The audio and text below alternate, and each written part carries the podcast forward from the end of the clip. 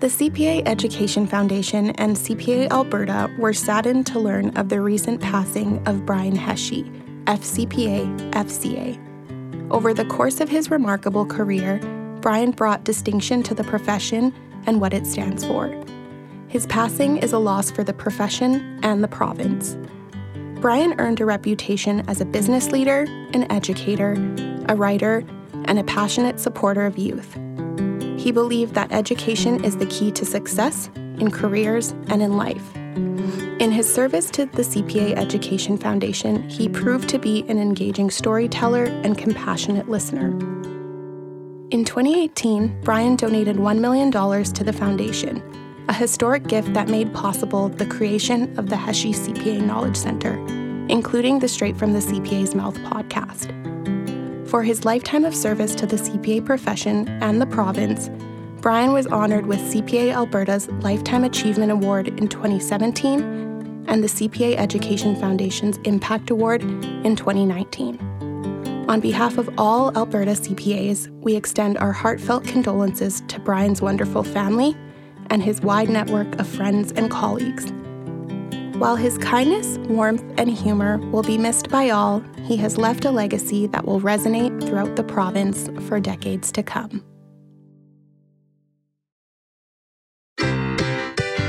Welcome to Straight from the CPA's Mouth, your connection to the Hesje CPA Knowledge Center, Alberta CPAs, and business professionals. This podcast, presented by the CPA Education Foundation, features Alberta Chartered Professional Accountants and others sharing their expertise and insights on a wide range of topics. Tune in regularly for eye opening looks on leadership, business, education, and many issues of the day, straight from the CPA's mouth. Before we begin, in honor of the 94 calls to action put forth by the Truth and Reconciliation Commission of Canada, we'd like to acknowledge that CPA Education Foundation offices are situated on the traditional Treaty 6 and Treaty 7 territories. The Foundation acknowledges that we reside on traditional and ancestral territories of many Indigenous, First Nations, Metis, and Inuit peoples. Their histories and culture influence our community to this day. The CPA Education Foundation is committed to helping build a province where Indigenous peoples and their voices and experiences are heard, valued, respected, and celebrated. Welcome back to another episode of Straight from the CPA's Mouth. My name is Nikay Fabier with the CPA Education Foundation, and I'll be your host for this episode. In 2019, CPA Alberta celebrated the 70th anniversary of the first woman to receive an accounting designation. Her name was Dorothy Reid. Fast forward to 2022, and women CPAs make up 45% of the profession in Alberta. According to the global nonprofit organization Catalyst, as of the 2016 Canadian census, women made up over 50% of all auditors, accountants, and investment professionals. Joining me today via Zoom is Betty Ma, CPA CMA, Manager Private Loan Servicing at AIMCO. Betty is also a committee member of Edmonton Women in Finance, a nonprofit organization that connects, coaches, and advocates for women within the finance industry. Let's hear Betty's journey as a finance professional straight from the CPA's mouth. Betty, thank you so much for joining me today. Hi, Nikki. Thank you for your introduction and thank you for inviting me to the show. Dorothy Reid received her designation in 1949. That was 72 years ago. Wow. That's definitely a bit of an update from what we had. So, thank you so much for sharing. And we're so happy to have you here. So, I just want to dive right in. Um, what motivated you to pursue your CPA designation? Well, going through school in the K to 12 years, I didn't know what I wanted to do or have any leanings towards anything like many folks. I ended up taking a bookkeeping course in school, and here I'm dating myself. It was all manual and paper based. Oh, wow. But amazingly, yes, everything reconciled and having everything balance out and make sense was just this revelation, this creation of calm from chaos so that is how I began my path to accounting, and I never looked back. Then en route, I discovered there was a goal, a designation, and that goal provided direction. I later realized the CPA designation opened doors beyond numbers. That's fantastic. Um, you had mentioned that you never looked back. So you never had a point in time where you kind of questioned, oh, is this the right path? Or you just immediately fell in love um, with the profession? I, I could say I fell in love with it. I think it was just because everything balanced and reconciled. And perhaps many other accounting types can attest to this. When things make sense and you have a chaotic mind, it, it's just calming. That's great. Um, so, in your current role, you've been provided with an opportunity to create um, a new team that specializes in investment functions for private mortgage pools. Um, so, what have been some highlights in creating this new team uh, and portfolio? First of all, um, I think we chatted about opening doors just a moment ago. So I wanted to point out that the team and the function itself is not strictly accounting for investments, but it also provides support to portfolio managers that invest in commercial mortgages. We work on things like mortgage due diligence to place mortgages and work through items like legal reports, leases, environmental reports, property condition, insurance documents. So it's not just accounting and finance, it's not just numbers. But I think you asked me about the highlights, didn't you? Yeah, exactly. So, what have been some of the highlights about this new team in the portfolio? Well, the highlight would be I began in this area further back in asset management, more specifically in commercial real estate. And from that, I got involved and was exposed to and grew into commercial mortgage lending and servicing. That area was really quite enjoyable and it was different and beyond the numbers. So the opportunity to set this up at AIMCO was a highlight. An ongoing highlight has been working with really talented people and different teams at AIMCO. Another highlight, if I could throw this in, would be staffing the team with the members to fill out the group and knowing that this initiative was uh, that I was part of this initiative to save $900,000 annually. Wow. On the flip side um, of some of the highlights, has there been any challenges of creating a new team? Challenges. Yes, I would say that the aggressive time frame I set for myself to get this project completed was challenging. It was three months to pull in one third of the loans, and then another three, so six, to pull in the remainder. And that included getting procedures into place at a large organization like AIMCO. But nine months in, the project was complete and we had a fully staffed team. Another challenge would have been figuring out how a large organization like AIMCO worked and the various teams versus or compared to the smaller company that I came from. There's still so much to learn about the organization and it never ends. So that is just a good and continuing challenge, actually. Mm-hmm. Do you have any um, advice for individuals who are working on new projects or starting new teams? I know you had mentioned that you had about three months to kind of get everything together and um, some things secured. So I guess how do you um, how did you keep your staff that you had motivated, and how did you yourself stay motivated with such a large goal? I think uh, I focused on the end goal. But at the same time, you always have to take the little steps and watch for those. So those small successes towards reaching your goal keep you motivated and focused.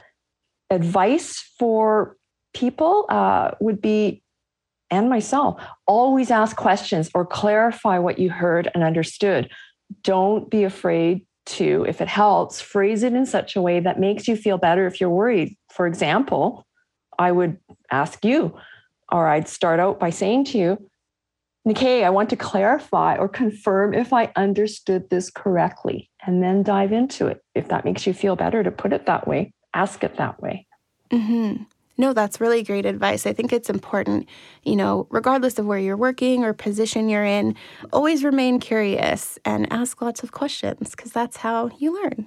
Yes. I would also suggest to always double check your work whether it's numbers or grammar, because your work represents you. So I want to emphasize that. It's not just something you read or hear about. In the real world, it matters. And the other comment I would make is if you have the capacity, step up and offer to take on more or new things because that's how you learn and that's what makes you valuable. Specifically, beneficial to me, I would say saying yes all the time, which is in a way bad as well. And I'll caution everyone with that. You can always say yes. I'm one of those, yes, sure, I'll do it for you. But the caution is you've now committed to something and you might end up putting in a lot more time and effort to it. But if you commit to it, you better do it. So I'll throw that one out with caution. Keep your word. I do like that advice though about, you know, saying yes to things. I know I'd mentioned in a previous episode way back, might have been season two, but I read a book. It was by Shonda Rhimes called The Year of Yes. I don't know if you're familiar with it, but she talks about her journey of saying yes to everything that made her uncomfortable or potentially scared her for an entire year. And then it just walks through some of the benefits and the lessons that she learned uh, by stepping outside of her comfort zone. So, what you said is really good advice. That sounds good. With the book again, it's Say Yes to Everything. It's called The Year of Yes by Shonda Rhimes. So she's the one who wrote uh, oh goodness, she wrote How to Get Away with Murder and Scandal. Those are two shows that she uh, wrote. Thank you. I'll make a note of that. It sounds really interesting. Mm-hmm. So, you had given some advice to individuals who are working on new projects, uh, but what advice was beneficial to you during that process? If I can go back to it, it would be uh, something you touched on and the self advice. You commit to something, then you better do it or you better have a darn good reason, not an excuse, but a reason as to why it's not getting done or why it uh, might have a reason to be delayed. But always uh, step up there and don't be afraid if you commit to something and you cannot do it. Don't be afraid to step up there and be vulnerable and say, I need more time or I can't do this. So be honest. Mm-hmm. That's so right. It's all about, you know, managing expectations that you have for yourself or that others have of you. Exactly. So, I want to focus a little bit on your work and volunteerism with Edmonton Women in Finance. So, what drew you to volunteer with them as a committee member? I volunteered with that group. The name intrigued me. I wanted to know more about and be a part of what this was, I first heard of called Edmonton Women in Finance. And I discovered it was a new organization, and their first event was planned for shortly after I started at AIMCO. It was to be a three person panel of women in the finance industry. And one of the EWIF founders is an executive VP, a woman at AIMCO. Okay. So, do you know the motivation behind why this organization was created? I do now. The goals of EWF are to promote the interests of women in finance. Uh, we want to inspire women to careers in finance and build a community with networking and professional development opportunities for women coming into the field. We actually i oh, here's my plug. I'll encourage people to check out the website. It's edmontonwomeninfinance.ca one word we have a mailing list that you can join that will give you a heads up uh, with respect to upcoming events that's great. Thank you so much for sharing. I think it's so important, you know, that we have certain organizations and nonprofits, especially within the financial services sector, uh, that are dedicated to women. So it's nice to hear of a local organization um, that people can check out. So, for you specifically, um, what challenges have you faced as a woman in the financial services sector? I would say overall, just as a generality, the C suite itself still needs work. Mm-hmm. So that is women are basically still underrepresented in leadership roles in the C suite. You mentioned um, at the beginning that women represent about, well, right now, about maybe 45, 50% of overall CPA membership across Canada. So CPA itself has made excellent inroads in the profession towards equality Mm-hmm. I think the challenges I've faced were to be working in the financial industry, but not be viewed or taken as a lightweight, if you will. Right. Or put into perhaps a lesser role based on gender. Mm-hmm. I I 100% agree with you when it comes to you know the C-suite and women representation at that level, and even just on corporate boards. I was I was researching a stat earlier that said only about 20% of corporate board seats are held by women. Um, and of those, only 6% are actually held by racialized women. So I think it just really highlights that, you know, there's still work to be done. You hit that one on the head exactly. So I want to just quickly touch again um, on your work with Edmonton Women in Finance. You mentioned, you know, that you host networking events and you have all these specific mandates. So, how does the work that you do um, and Edmonton Women in Finance as a whole help mitigate some of the challenges that women face um, in the financial services sector? Well, women in the investment and finance in industry, this is the CFA charter holders worldwide, um, globally at around 38, 40% a few years ago. So the industry is catching up. It's still more male dominated than female. In addition to the goals of um, EWF that I mentioned, the group actively promotes the finance and investment industry to post secondary graduates. Interestingly, at AIMCO, which is an investment manager, we have quite a few folks that have both the CPA and CFA designations, or they have one designation, either the CPA or CFA one, and they're in pursuit of the other one. That's great. That's really fantastic. Um, you had mentioned that EWF specifically tries to market and connect with post secondary. So, can you talk a little bit about what that looks like? Do they host specific events for post secondary students to, I guess, expose them to the world of finance? Yes, we actually have a subcommittee, which is a post secondary subcommittee that works directly with the uh, post secondary institutions. So it would, in uh, pre COVID times, host events over at the universities and also invite students to learn more about finance and the finance and investment industry itself. That's fantastic. You got to get them while they're young and motivated to pursue their careers. That's true. And also expose them to what it is if they're not even quite sure yet, just to have somebody in the real world go there and say, This is what I do. And this is why it's exciting. It, it just creates or opens up a whole new awareness for people. Mm-hmm. You're so right that overall awareness is extremely important, especially as students kind of grapple with their future and what they want to do. So, if they can be exposed to as many career paths as possible, I think that's that's really important and really special. So, I want to talk a little bit about um, your other volunteer ventures. Um, you're someone who's very active in the community you volunteered, obviously, with several accounting and finance organizations, um, including the Edmonton chapter of CPAs. So, can you talk about your experience with the chapter and what events do they host uh, throughout the year? The Edmonton chapter, actually, the chapters in general, focus on uh, the grassroots members by offering networking and professional development opportunities. So, Edmonton chapter traditionally has held monthly luncheons with speakers, an annual signature evening event with a dinner and speaker, and an annual golf tournament. Those were the fixed events. Mm-hmm. And anything else that sounded interesting in between, we'd have sub members of the chapter look into it, see if there was interest in how that could be rolled out.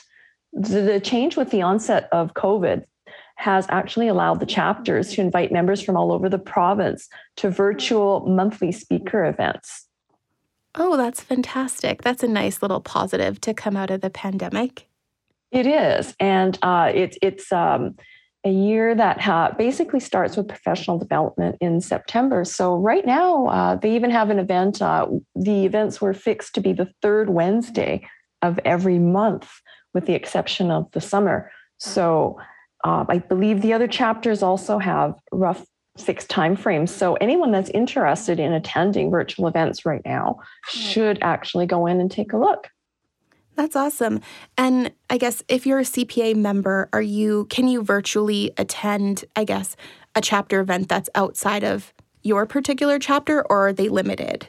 You could definitely attend outside. I have gone to the Central Chapter event, which was a Red Deer event. I've gone to a couple of Calgary events. So definitely it's very open. Oh, good.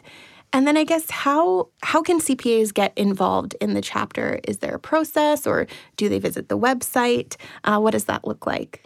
Uh, not only can you visit the CPA Alberta website for volunteer opportunities, but for the chapter itself, there's an annual volunteer intake. Usually that happens in April or May, and the chapter year runs from July 1 to June 30th.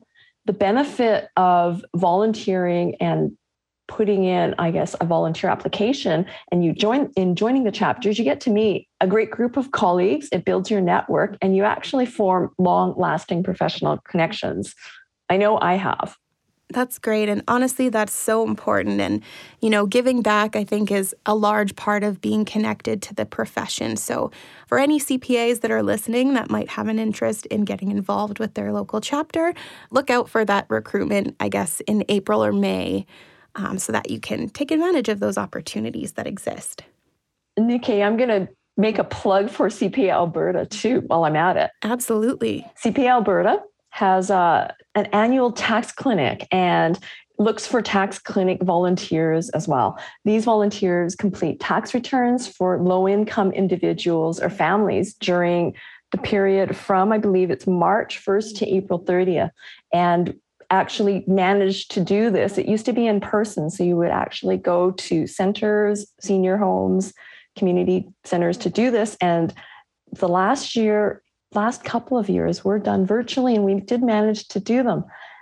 The training for that program is very straightforward and it counts towards verified professional development hours for those interested.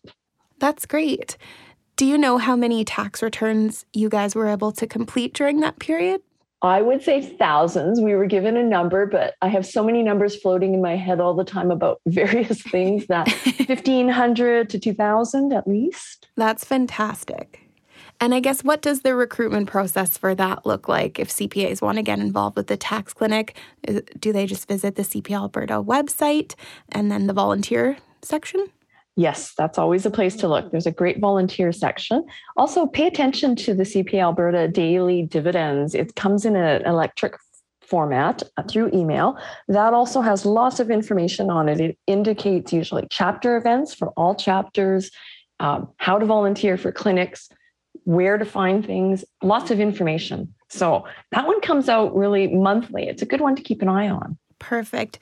Betty, you have been a wealth of knowledge um, for our local CPAs here uh, in Alberta. Thank you so much for joining me today to share your experience with our listeners. To end the episode, there's actually one final question I'd like to ask you. It was my coworker, actually, Kevin, who ended an episode um, with this question. So I thought I'd keep the ball rolling. Um, he gave me a little inspiration. Uh, so, what has been your greatest life lesson or life lessons so far? I guess we'll have to thank Kevin for this for 2020, the 2022 question wrap up of the year. Yes. I would have to say, do what you're passionate about. Don't trap yourself. And I'm talking about your career. Make sure you want to do it and enjoy it. Make sure you like where you work and what you do career and work is such a huge part of ourselves. So don't shortchange yourself. The best way to make sure you're happy with life and what you do is do what you're passionate about. Mm-hmm. That would be my uh, greatest life lessons at this uh, advanced period, age in my time. I love that. So, everyone out there, stay passionate. I think that's a really great place to end things. Betty, thank you so much again for sharing your experience with us. Thanks again, McKay, and thank you for asking me to join you on the episode. Of course, it was an absolute pleasure. Thank you for tuning in to another episode of Straight from the CPA's Mouth. This episode featured Betty Ma, CPA, CMA, Manager Private Loan Servicing at AIMCO. Don't forget to subscribe to the Straight from the CPA's Mouth mailing list for exclusive content. If you like what you're hearing, have ideas for future episodes, or have any feedback you'd like to share, email us at knowledgecenter at cpaalberta.ca or leave us a comment on social media. Thank you for listening to today's episode. Straight from the CPA's Mouth is produced by the CPA Education Foundation, the charitable arm of the CPA profession in Alberta. This podcast is made possible by Brian Hesje, FCPA FCA. Thanks to Brian's generous donation, the Foundation created the Hesje CPA Knowledge Center, a virtual hub of resources for all Albertans. Find out more about the Foundation and the Knowledge Center at cpaalberta.ca slash foundation.